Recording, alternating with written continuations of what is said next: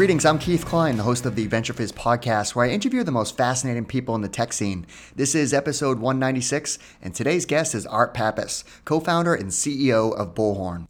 It's incredibly rare for a co founder to remain as CEO at a company for as long as Art has, especially when the company's been involved in multiple financing rounds from venture capital and private equity firms, which says a lot about Art's leadership style and his ability to stay focused. A key part of this focus is being the best solution for a specific industry. In Bullhorn's case, it is building the best software to power staffing firms. One might think that being focused on what one might call a narrow industry would be a mistake. But it's this focus that has allowed the company to generate hundreds of millions of dollars in revenue with over 10,000 customers. The company recently announced a new strategic investment from Stone Point Capital to power the next phase of Bullhorn's growth. In this episode of our podcast, we cover lots of great topics, like the secret to his parents' achievement of raising three very successful children who are all in the tech industry, Art's foundational years, where he was studying mathematics at Tufts University, and his first jobs out of college, all the details on the early days of Bullhorn, and how he got started building the company with his two co founders, how they scaled the company and worked with multiple investors successfully, advice for founders on how to integrate an acquired company into your culture, and so much more. Okay, quick side note. Did you know that you can set up a user profile on VentureFizz? It gives you access to advanced features for personalized content, job seeker tools, and administrative functions to manage your email subscriptions. To create a user profile and maximize your experience on VentureFizz, go to venturefizz.com backslash register to get started. All right, without further ado, here's my interview with Art.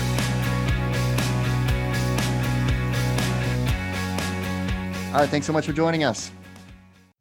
Yeah, happy to be here. This is great. Well, I'm happy to be. I'm happy to be like I guess in my home. I'm happy to be talking to you. Exactly, exactly. Where so many of us are. Pandemic, pandemic. Yeah. Happy to be here. Exactly, thousand percent. Um, you know, just I excited to talk to you because I was a long time user of Bullhorn. I ran my own search firm for 15 years, and uh, you know, we were bullhorn users. It was an amazing product. It did exactly what you hoped it would do. And so I'm excited to talk to you about how that started and the scale. And um, but before I get to that, I noticed some interesting dynamics as it relates to your own family.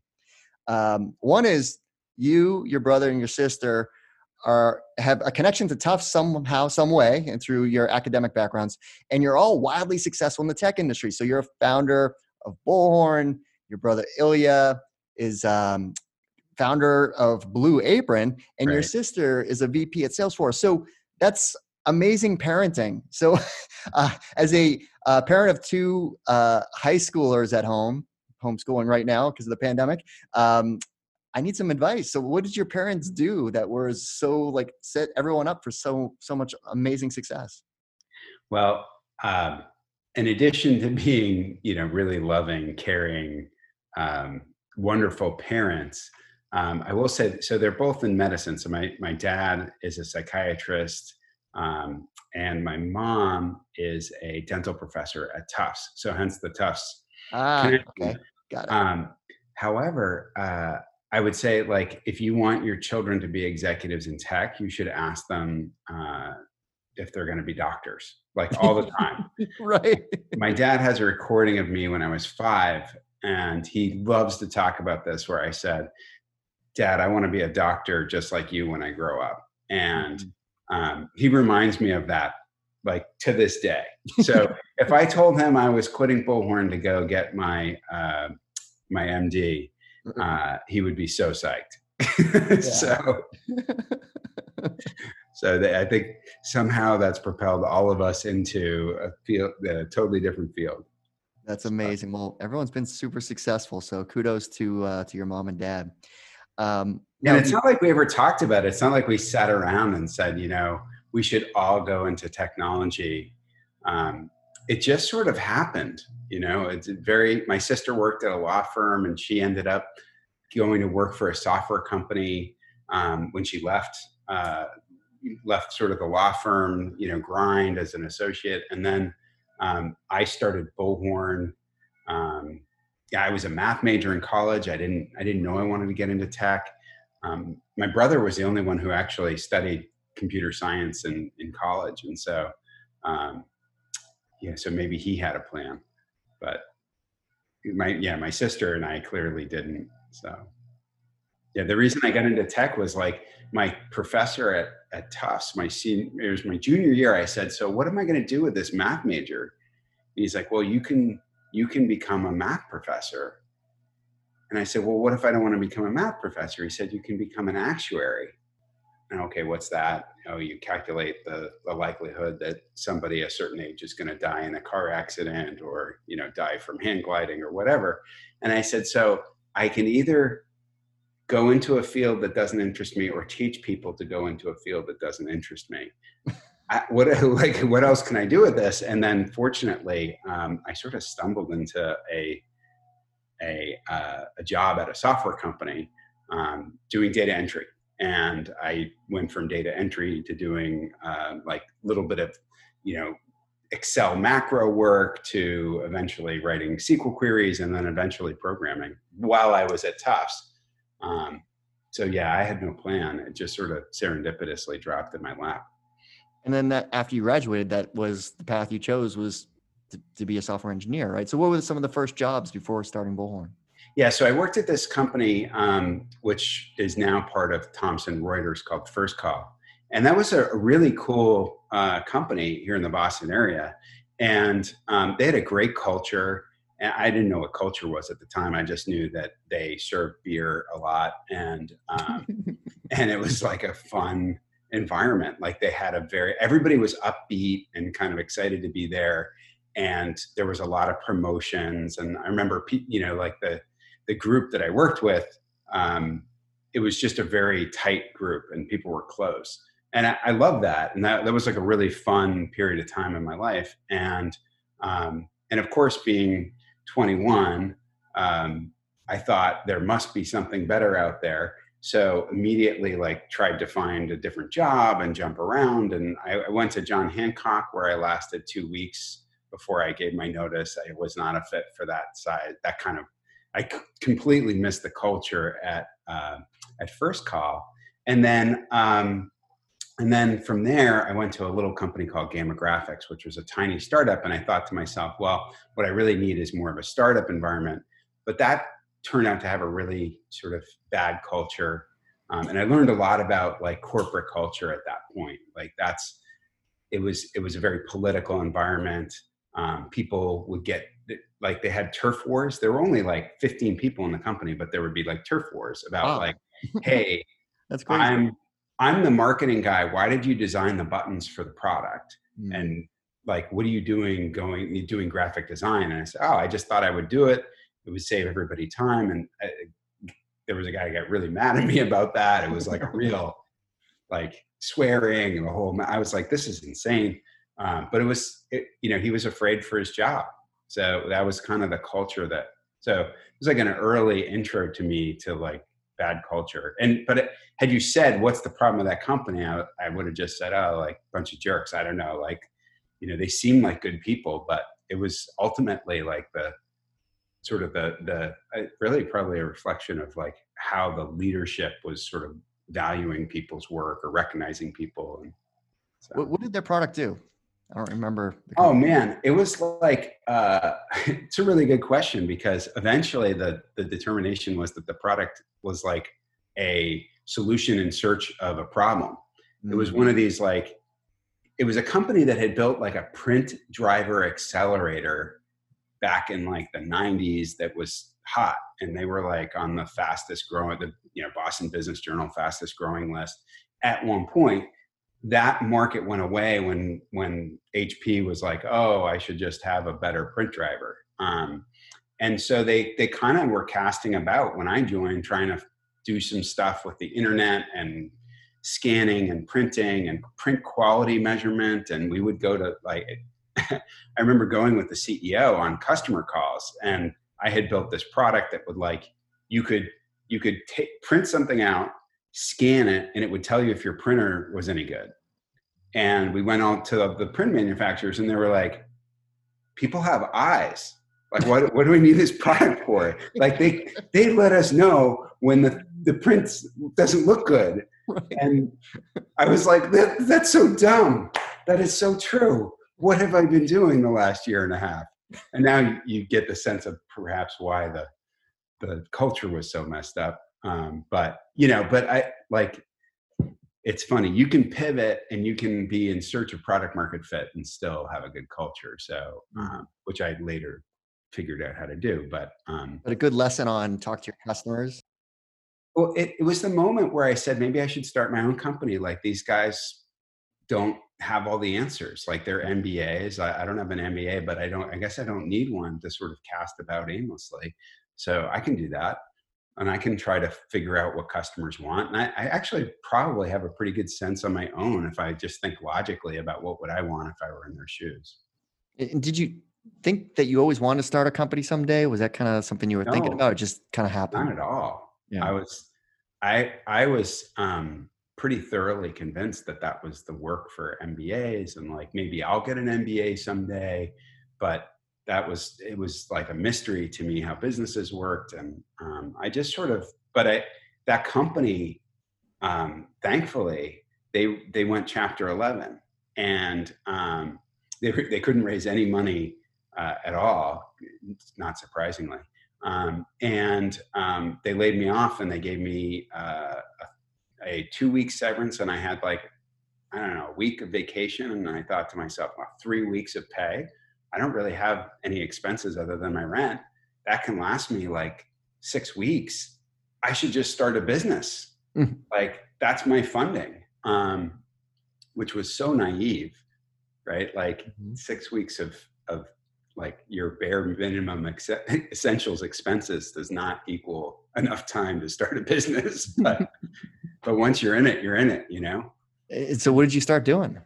Um, so we started as a, I had two co-founders, Barry Hinckley and Roger Colvin, who were just fantastic guys. Barry was like, so I was the tech co-founder. Barry was like the super high energy sales and marketing force. And, uh, and uh, Roger was was basically all things operations and finances. Um, he was he was our CFO um, for 13 years, and uh, and Barry was with me for ten, and and the three of us were together for a decade. Um, so we started off as a freelance um, uh, creative uh, services exchange. So think like Upwork, um, mm-hmm. and now you know Fiverr's in that business, and right. there's a bunch of there's a whole bunch of really successful businesses. We were uh, competing with Elance back then, which has now been rebranded Upwork. Mm-hmm. And um, we were just both so early. So um, it was kind of a cool experience going around. You know, you could get graphic designers to want to create a portfolio on your website that they instantly got it. And we had 20,000 really good uh, creative portfolios that were all digital and it was great. Um, but we would go to corporations and say you should like hey you're an advertising agency. You use freelancers all the time. You should hire people on our platform. And they were like what is what are you talking about? Hire somebody off the internet? And i'm like yeah let me give you a demo. And and i would go and say like okay do you have a do you have the internet? Like and that was a big like in 1999 the answer was no or Sam does, and he's using his computer right now, and so we can't get on there. And I was, it was really a, like a huge challenge, and I had like these like air modems, and I would like try to dial in from the customer site. It was very hard giving demos back then. It was like, I mean, people totally take ubiquitous internet connection for granted now, but back then it was not like, especially in like older companies, they were like, yeah, we have an internal network for email only, but not for browsing. Mm-hmm. So, yeah, that, that was the next question. You have the internet, yes, for email.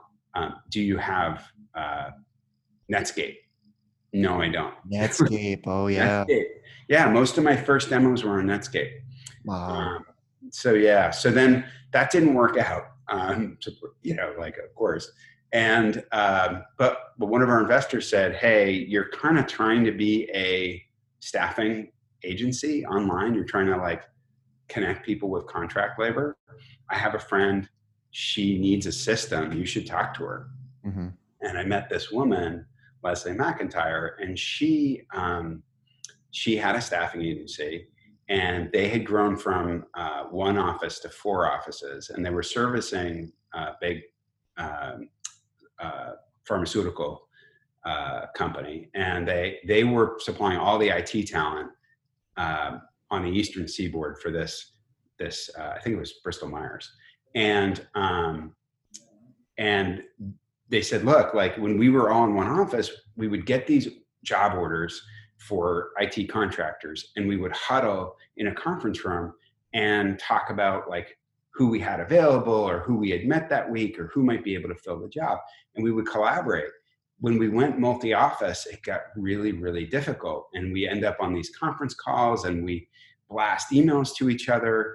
Um, when we, and we have this Lotus Notes database, but like the New York office can't see what's going on in Connecticut, and so I said, well, why don't I just build you a database on the internet?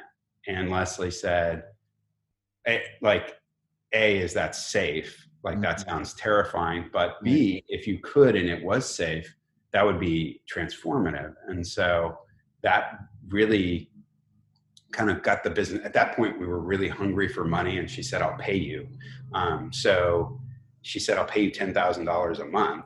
Um, if this works and that was like a huge sum to me um, barry roger and i could like feed ourselves off that so uh, so we got to work built the product eventually it worked. And she said you know you should sell this to every staffing firm in the country. We all have the same problem.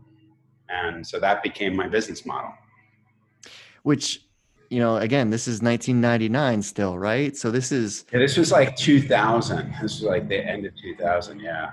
Yeah, this was before terms like the cloud existed and SaaS right. even. It was like ASP, application service providers, was like kind of a like you could access Siebel through a like remote provider or something like that back in the yeah to- totally i had to i had to have a lot of conversations with customers about siebel and why this would be better eventually you know it mm-hmm. wasn't very feature rich but you know enterprise cust- bigger customers would say you know, I'm never going to run my data in the cloud. No way. I'm never going to put it on the internet. Never go ASP. Sell me the code. And for some reason, I just had a really, really firm conviction. Um, and I think actually there was an experience at at, um, at First Call, and I remember um, they had this technology that they deployed to every single customer, and it was the way that they delivered uh, financial uh, news content and PDFs. They would blast PDFs like to these servers that lived on the on customer sites, and it was a huge problem. Like they couldn't upgrade the code on the you know software that was residing, and they had access and control over the code, but they couldn't. They just couldn't upgrade it. There were all sorts of problems. They had 1,300 sites around the country, and it was just such an enormous challenge that it became like this um, anchor. And so I said, I'm not going to do that. I've seen the, the result when you try to manage deployed code. I'm, I'm going to be on the internet, ASP, one code base, or nothing. I don't want your business. And they were like, You're crazy. So all those customers now are Bullhorn customers. And a lot of the CIOs who told me never, never, never are, you know, now they they say, You were right. I'm glad you didn't sell me the code. So it worked out. And and how did you like start to sell beyond that initial first customer? Like was was Barry that was out there just calling into staffing firms saying, "Hey, you know, we're, we're solving this problem for." Yeah, companies? I mean, once once we did it for Leslie, I, I turned to Barry and said, "Let's." She's got a good idea. Let's go. And he, to his credit, he went out and I think in a year and a half, he signed up like a hundred customers himself. Wow. Okay. It was pretty. It was pretty fascinating um, you know, he was a force of nature, like just fearless, able to, like your classic, you know, missionary salesperson with a passionate conviction that this was a better way. Mm-hmm. Um, I, I, don't know, Keith, maybe he pitched you at one point. Not me. So just a little bit about my history. So, you know, I cut my teeth in recruiting at a firm called Darwin Partners. Yes. And they did, they had their own, uh, CPaaS. They were on Lotus Notes.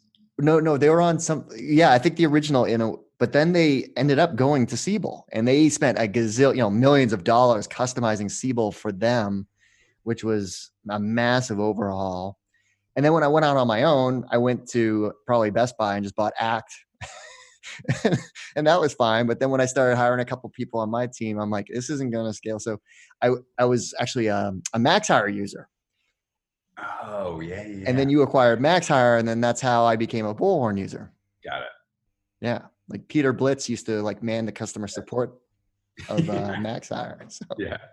Right. Is that his last name? Blitz, I think, or Peter, Peter or Blitz, something. Yeah. Yeah. So um, now an interesting point here is, you know, you did become like a verticalized solution, right? Which, uh, from what I've gathered, you know, you tried to raise, you know, you raised money at certain points, but a lot of investors were like, what? you know, this tech for the staffing industry, there's no massive opportunity here, right? Didn't you get a lot of naysayers? I know, right? Uh, I did. It was it was really really difficult to raise capital.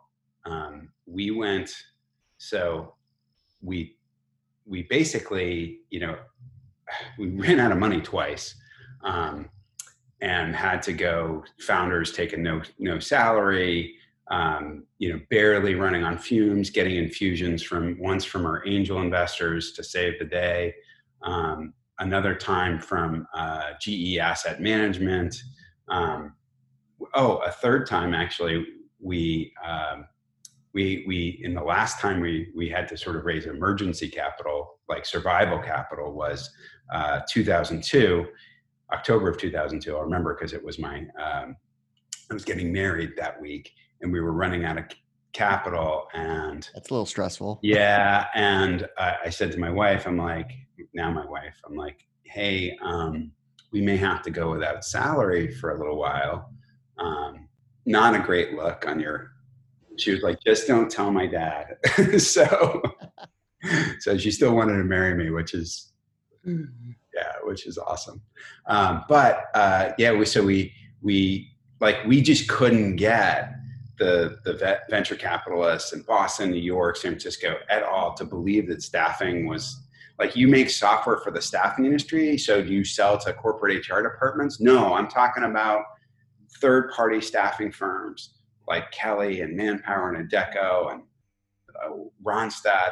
What's that? I've never heard of those companies. I've heard of Kelly maybe, but like I don't understand why you why you don't sell to Coca-Cola and General Electric and and we said, look, like we just believe that we can be number one in this market and it's a big, big market.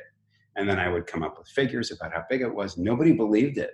Um, and even Keith, like even when we so when we were 13 million Highland Capital and General Catalyst believed. They said, okay, this company got to 13 million, like basically bootstrapped. Um, once we got to 13, though, I remember conversations with my investors. They were very concerned that we were going to top out at 40 million. Like that was like, that was, they were like, I just wonder if we get to 40 million and we can't grow.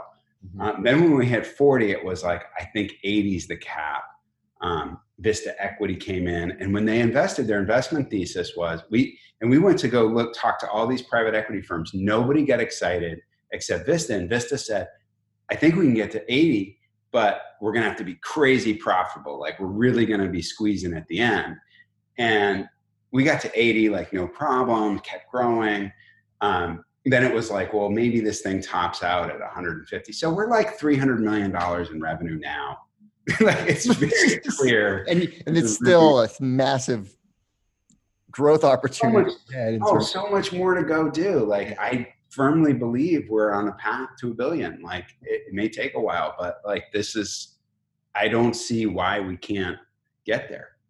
But what was a uh, visionary for you guys is there was an unmet need. Like I gave a little history of what I saw, just me, you know, big staffing firm doing Siebel, mess, you know, small staffing guy, me, you know, doing act. And then, you know, just there wasn't a clear cut winner in that category.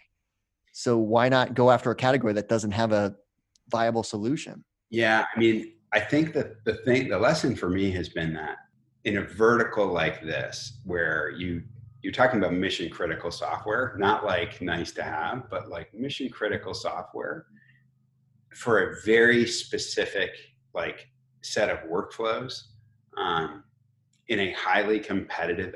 There's a few dynamics about the market we chose which make it, in hindsight, great. it's a highly competitive industry where the only differentiation is service. And so technology is a huge enabler of that. And the off the shelf stuff just doesn't work at all. Like you can't take, you can take act if you're one person and make it work. Salesforce.com, for instance, you can kind of make it work in a very small team.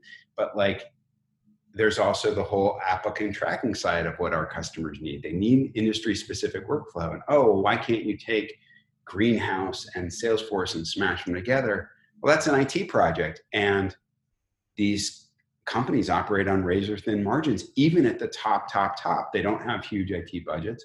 So you need an industry specific product. And then, like, even things like timekeeping, you can't just use a generic timekeeping and invoicing. Oh, why can't I just, like, every time an investor asks me why don't the customers just use name like workday whatever the thing is it's like because they need something specific to staffing thank goodness um, and so it's kept me in business and you know engaged and having a blast for the last 21 years yeah, and you mentioned the back office is just a big mess for staffing companies if you're doing all contractors and some are W2, some are 1099 and paying those people is just it's a it's a massive undertaking, especially as you continue to grow and scale.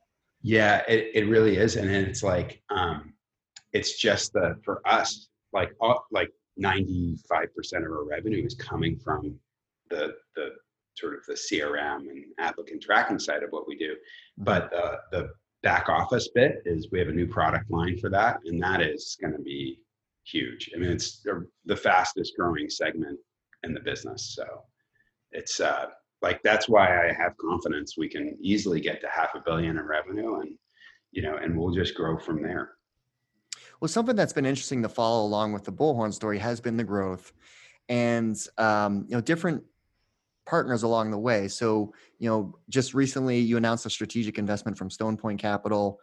You know, you mentioned Vista Equity, and then there was Insight Venture Partners. So these are all, you know, private equity institutions that are coming in to build the company. Now, private equity, I think, has a different meaning now. Before, let's say if we are having this conversation 10 years ago, private equity was like, whoa, you know, they're going to come in and just clean house and just flip the company or something. But Right. private equity is very different now, right? So talk about the you know instead of going to raise more venture capital private equity was the vehicle that got you to where you are today yeah private equity didn't really play in software it used to be like private equity people would think about like you know there's a leverage buyout a company would come in use tons and tons of debt to buy a public company and the way that they would cover the the the debt would be to say okay let's strip costs out of the business um, because you know you you need to generate enough income to to you know pay down your debt over time and then and then you're generating equity.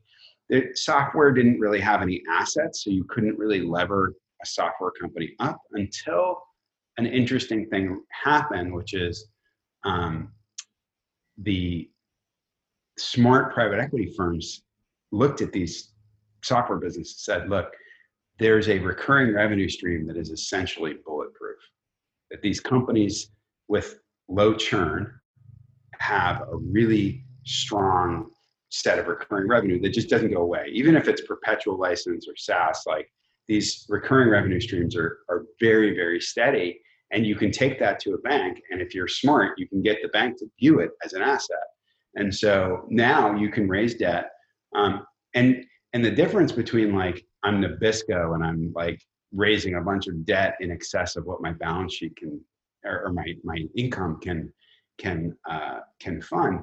These software companies have huge margins, so like you don't have to work very hard to be able to service the debt on, you know, like okay, one two times revenue. Like you don't really need to sweat.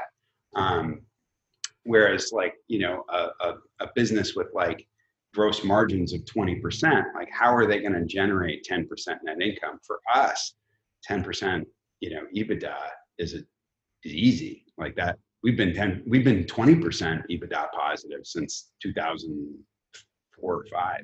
So, um, so it's a kind of a crazy model and they come in and they're like, look, can you continue to grow your market And if you, all we have to do is continue to grow the top line, you know, 15, 20%, and the bottom line will grow 15, 20%. And then we can like, we can get a 15 to 20% return. Or we could grow like the top, the top line and the bottom line at the same time, just a little bit. And now you get like a nice 30% IRR. Um, or in you know some cases we've gotten investors like a 50% IRR.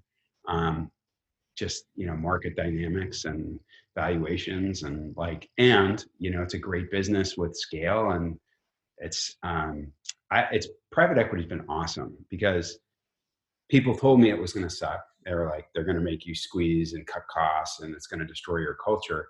It's been the opposite. We've grown we've invested in r&d and our culture has gotten stronger. And so um, i've had a blast with private equity. I think um, i think everybody should do it.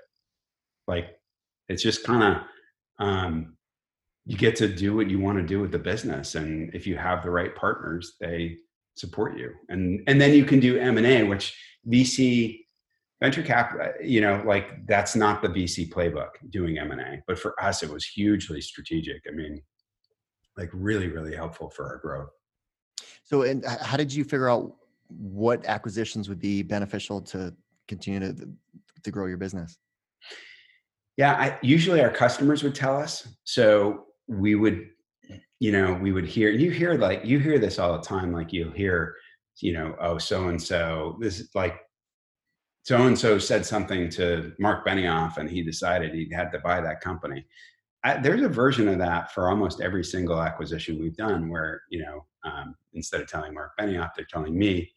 Um, and so and we're not at all the same. Um, but you know the the point being the customer will say look you you need to buy this company. And the most recent one was this acquisition we did herefish um, we were partnered with herefish our customers were using it.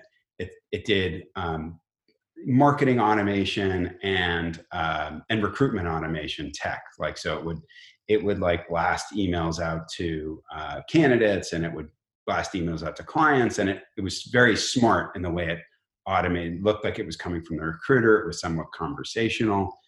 And there, again, there are a lot of horizontal tech plays that do that, but none specific to staffing. And Herefish was was one. And our customers kept saying, "This company's hot. You should be looking at at Herefish." Um, and so, yeah, okay, we acquired Herefish, and um, it's just exploded in our our customer base. Like customers love it, and we're selling a ton of it. Um, we just we just sold more um, last quarter than the entire revenue of the company when we bought it, and that's like that's our third quarter. And third quarter is usually a slow quarter. So we've owned it for three quarters. We're now, you know, basically, you know, growing it by an order of magnitude every quarter. It's like it's pretty exciting. Well, I was going to ask a, a, question later, but I think this is timely now. So, one of the things that I noticed is uh, Bullhorn has been successful with acquiring companies and integrating the company into your culture. So, what advice would you give to you know other founders on either getting acquired and being part of a culture, or acquiring companies and making them part of yours?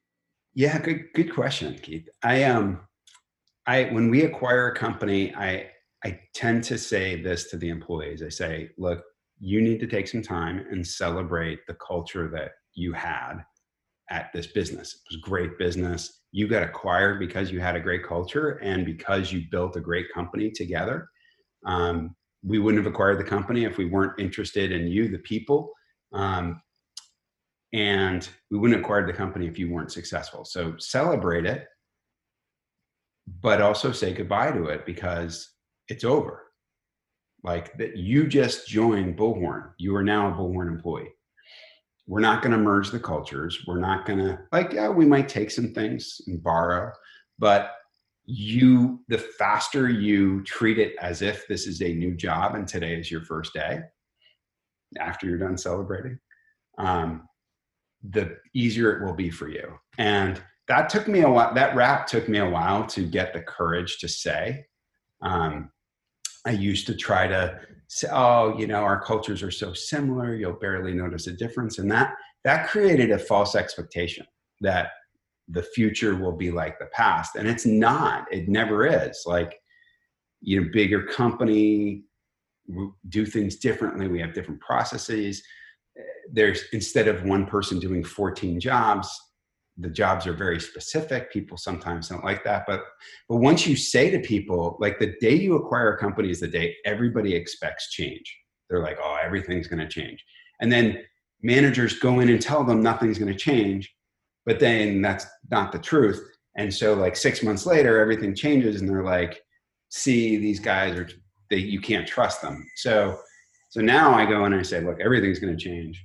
Nothing will be the same you, you need to forget the past and join bullhorn and it's going to be great. Now occasionally people opt out. It's very rare.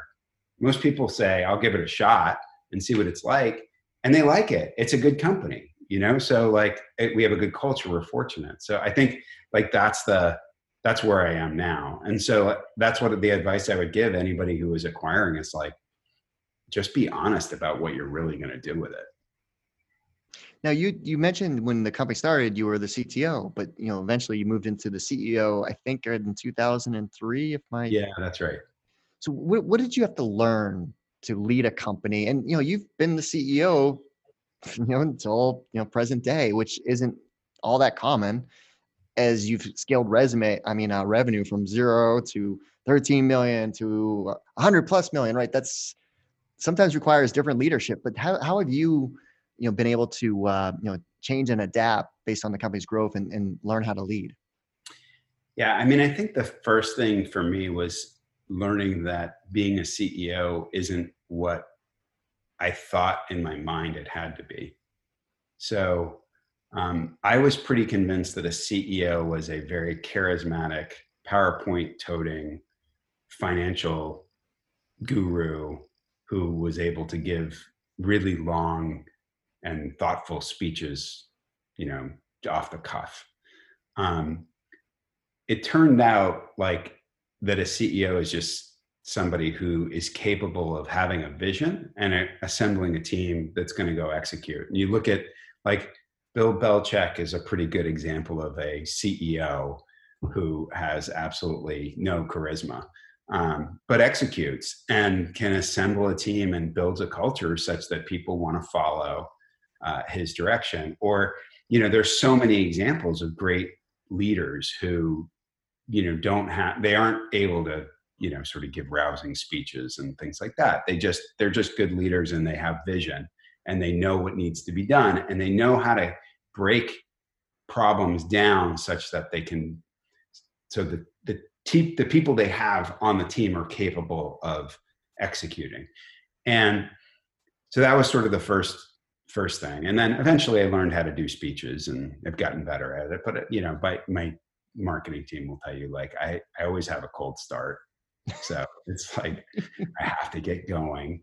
Um, you know, and it's just sort of my nature. Um, but I think um, I think the uh, as I've gotten deeper into the job, I think recognizing that the number one thing you have to do is team building, as opposed to like I'm the product visionary. I was, but that doesn't scale or I'm the best salesperson and I should always be in the room. Like, really, what you want is a sales team that's so good that they only need you in cases where the customer demands to meet the CEO. Right. Um, and you know, it's it's like in every single job, I've I've had to hand it off and have missed a, li- a little piece of it, but I've also really enjoyed the journey of like, okay, now it's a bigger now I have people working for me. It's a bigger company. I have people working for me who are so good at what they do and they're so talented and they're amazing leaders and I'm learning from them and we're learning from each other. And that's like, that's really rewarding for me. And so, um, and so I, I kind of feel like sometimes my job is just to like recognize when it's time for me to get out of the way and and coach somebody into doing the thing that I used to do myself. And one of the things that Bullhorn was kind of early to market with was unlimited vacation time.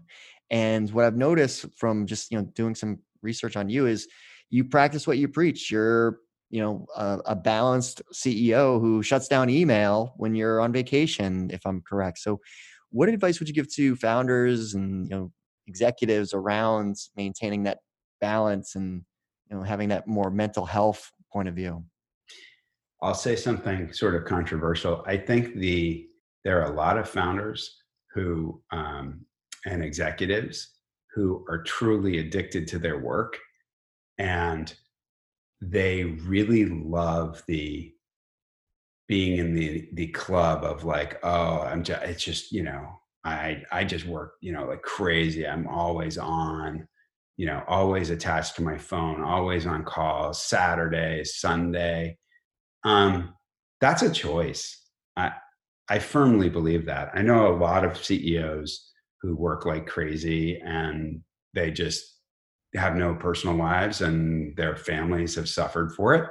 And I know a lot of CEOs who have balance and they're like, yeah, I work, I work a lot. I mean, I'm certainly like from the moment I wake up to the moment I, you know, sort of try to switch off at after dinner and just watch TV, I'm like on thinking about work, but I'm not always doing it. Like I'll eat dinner with my family and we'll watch TV together and we'll hang out. And weekends, I don't, I try to sort of stop doing email and cleaning up my inbox at around 10 o'clock on a Saturday. And I don't, you know, I'll answer email on a weekend, but I'm not like, I try not to sit down at a computer the rest of the weekend.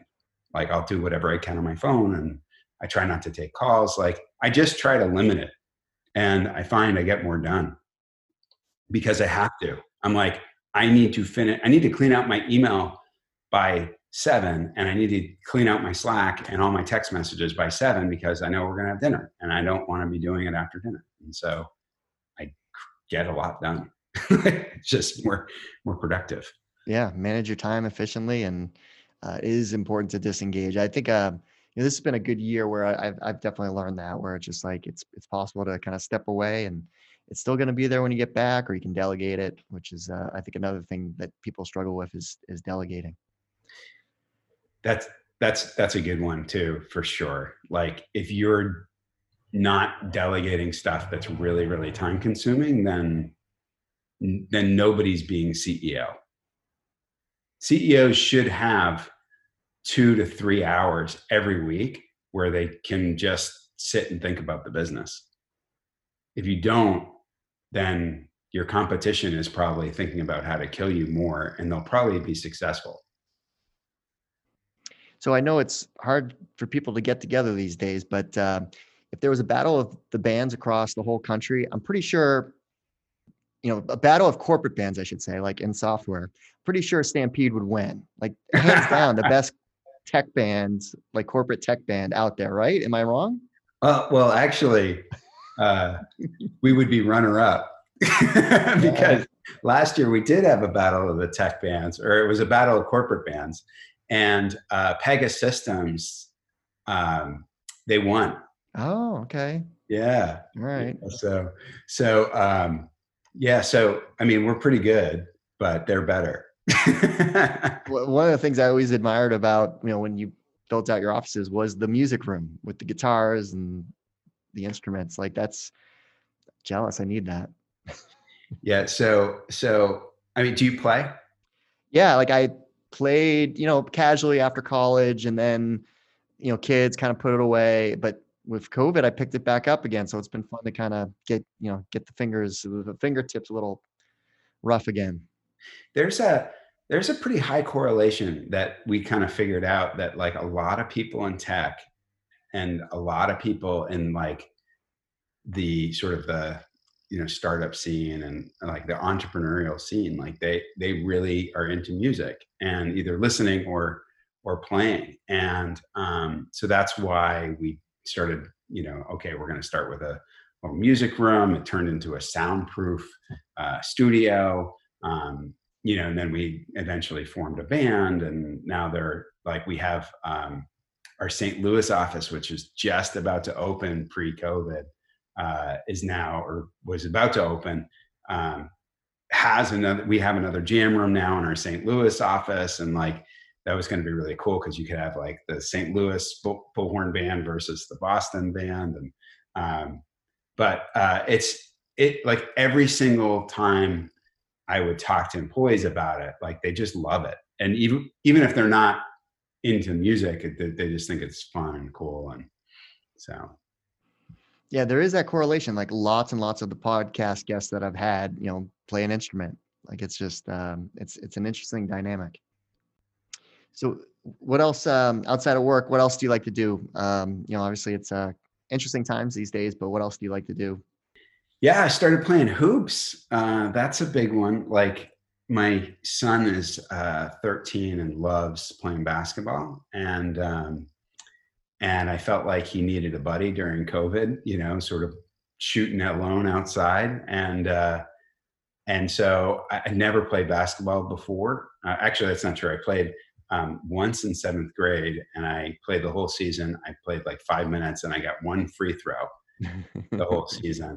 Um, but yeah, it was not very good, but I've kind of been learning and YouTube is amazing. Like if we had had YouTube growing up, like just oh, don't get stuff you can learn Mm-hmm. You know, I'm not, I wouldn't say I'm a very good basketball player, but my dribbling is like far better than it ever would have been, you know, growing up, like trying on my own. So, and, and shooting is much better. So it's, uh, it's been, that's been kind of humbling, but also really fun. So. Yeah, and that's how I've been able to pick up the guitar again because it's you watch YouTube and they'll show you how to play any song imaginable, and then like the different apps that are available now, like there's just such yeah. better tools. Fantastic. Yeah. Oh, the the music, um, like the the stuff you can do on a simple computer, like just with with um, like even GarageBand, like it's mm-hmm. unbelievable recording. Like it's just, I mean, it the technology has completely transformed it. Yeah. So it's pretty. It's that's pretty cool. All right. Thanks so much for taking the time to walk us through your background and obviously the great success story and how Bullhorn became one of the, you know, anchor tech companies in the Boston tech scene and of course all the other great advice. Yeah, thanks. It was fun. Well, that's our show. I hope you found it useful and entertaining. If you did, please make sure you subscribe so you'll get future episodes. Also, please consider leaving us a five star review and share this podcast with all of your friends and colleagues in the industry. It all really helps us out. Last but not least, don't forget to visit VentureFizz.com, the most trusted source for tech and startup jobs, news, and insights. Thanks for listening, and I'll see you next time.